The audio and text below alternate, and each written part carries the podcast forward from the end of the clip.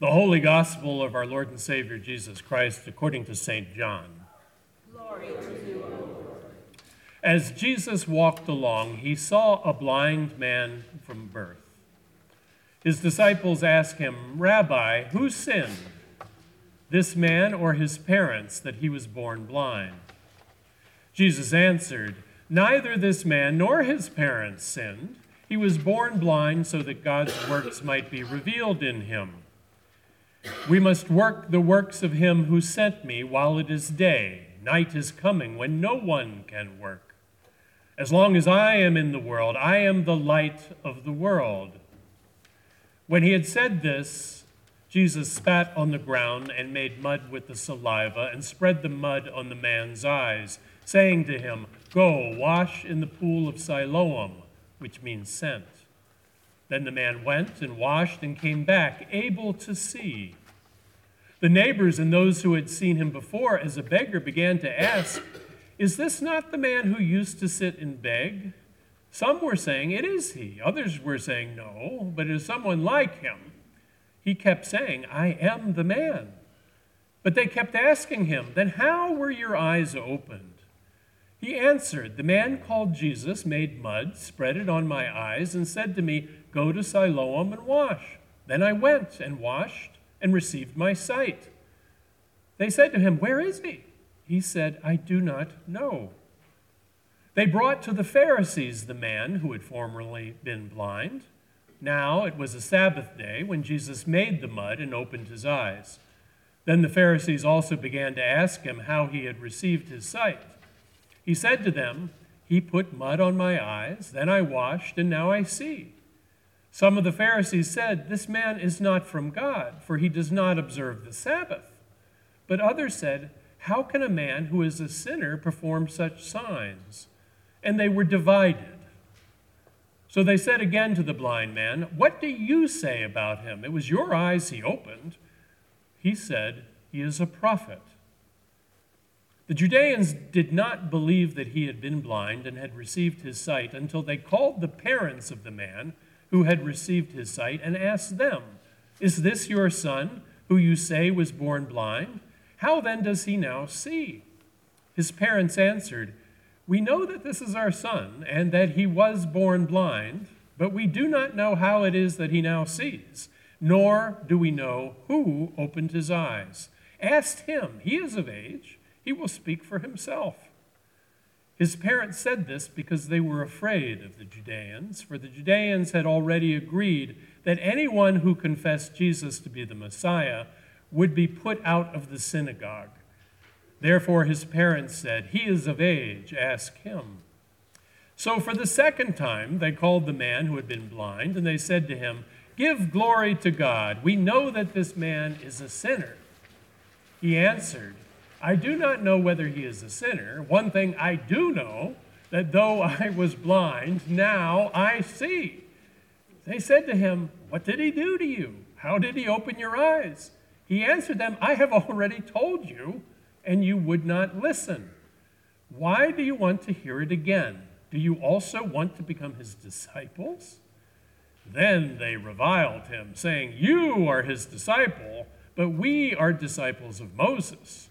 We know that God has spoken to Moses, but as for this man, we do not know where he comes from. The man answered, Here is an astonishing thing. You do not know where he comes from, and yet he opened my eyes. We know that God does not listen to sinners, but he does listen to one who worships him and obeys his will. Never since the world began has it been heard that anyone opened the eyes of a person born blind.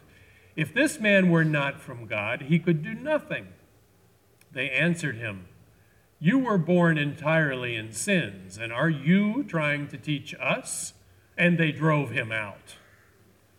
Jesus heard that they had driven him out, and when he found him, he said, Do you believe in the Son of Man? He answered, And who is he, sir? Tell me, so that I may believe in him.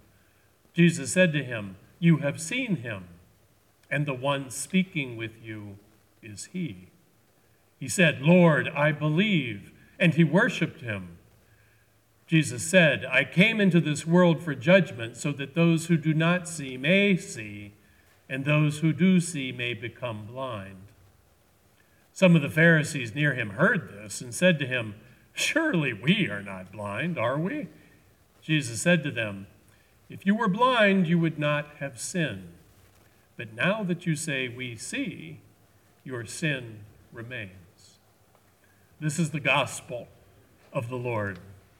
Praise to you, O Christ. You may be seated. I think that's the second longest gospel lection of the year.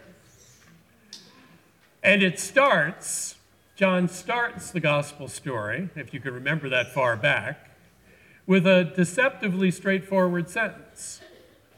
As Jesus walked along, he saw a man blind from birth.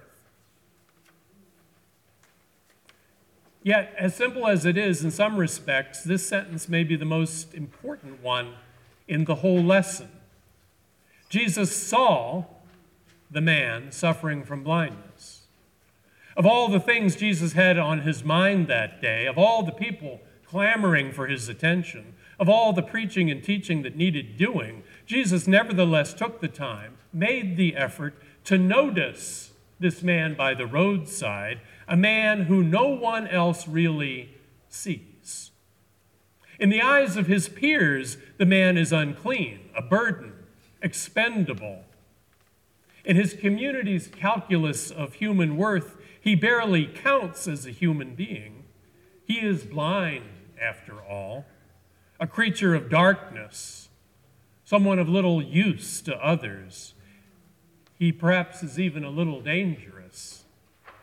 Which is why, by the way, when the man's sight is restored by Jesus, his own townspeople, the people he has lived with for years, don't even recognize him. They don't know how to see him without his disability. To do so would be to recognize a common humanity, a bond, a kinship, and that would be intolerable. Even Jesus' own disciples are not quite prepared to notice this man as a human being. In their questioning of Jesus at the outset of the story, they assume that his blindness must be his own fault. Thus, they ask Jesus, Who has sinned and incurred this punishment from God, the man himself or his parents? This was, of course, the prevailing theology of disability. The diseased and disabled should be shunned, for they are only getting what they deserve. Jesus, however, rejects the entire premise of the question. There is no relationship between this man's condition and his sinfulness, Jesus says. God does not make people sick in order to punish them, period. To step away from our brother or sister's suffering because we assume it is divinely ordained is misguided at best, heartless at worst. And so Jesus fully sees the man born blind. Indeed, he not only sees him, he reaches out, touches him, and with the saliva from his own mouth and the earth from his Father's creation, Jesus heals the man and restores his sight. In listening to healing stories from the Gospels, have you ever noticed how often the power of Jesus' healing is mediated by touch? When the man with leprosy in Matthew 8 kneels before Jesus and asks to be made clean, Jesus, quote, reaches out and touches him. When Jesus sees Peter's mother in law in bed with a fever, the first thing he does is to touch her hand, and the fever leaves her. When Jesus is approached by the woman who has been bleeding for 12 years, what does she yearn for more than anything? She just wants to touch the edge of his cloak, saying, If I only touch his cloak, I will be healed. When the ruler comes to Jesus wailing over the apparent death of his daughter and pleads with Jesus to do something, Jesus does not preach to the man, but instead he goes to the daughter and takes her by the hand, thereby giving her new life. What the Gospels teach time and time again is that Jesus establishes his identity not so much by telling others that he is God as by showing them. Jesus touches the untouchable with his compassionate hands and embraces the unloved with arms that welcome everyone. Our God is not some distant and indifferent observer who merely watches us suffer from afar. Rather, in Jesus, God becomes one of us so that he can share our humanity, touch our vulnerability, heal our brokenness, and in the end, make us whole again. In today's text, there were some for whom this was just too much. The religious leaders viewed this intimate healing scene between Jesus and the man born blind as a violation of the rules. For one thing, it happened on the Sabbath. And Sabbath means no work, full stop. Jesus should know better. For another thing, those who are unclean are especially to be avoided on a holy day, and certainly aren't first in line for a rabbi's care. Now, perhaps these leaders felt their power was being threatened by this young rabbi's challenging ways. Or perhaps they quite legitimately were seeking to protect the holiness of the day. But in either case, they had forgotten the purpose of the Sabbath to restore us to health, to bring us back into community with one another and with God, to make us fully alive again. As Jesus teaches elsewhere, humanity was not created to serve the Sabbath, the Sabbath was created to serve humanity.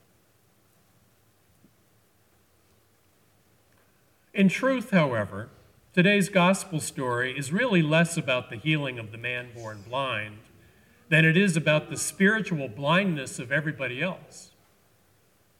Did you notice that John's account of the physical healing of the man takes only a verse or two to tell? the bulk of the text that goes on and on and on. And the real story has to do with the refusal of the community to see and accept what has happened.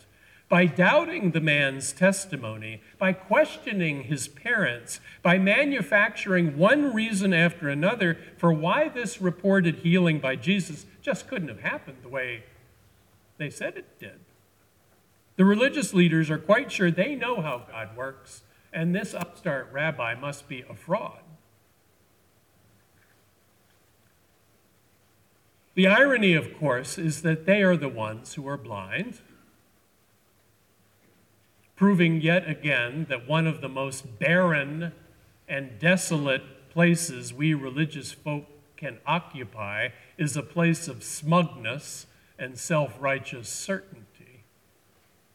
The more convinced we are that we have full insight, comprehension, and knowledge into God's ways, the less likely we are to actually know God.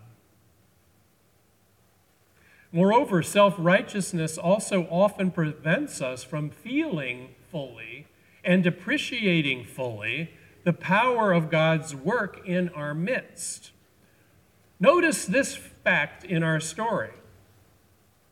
No one rejoices when the man is healed.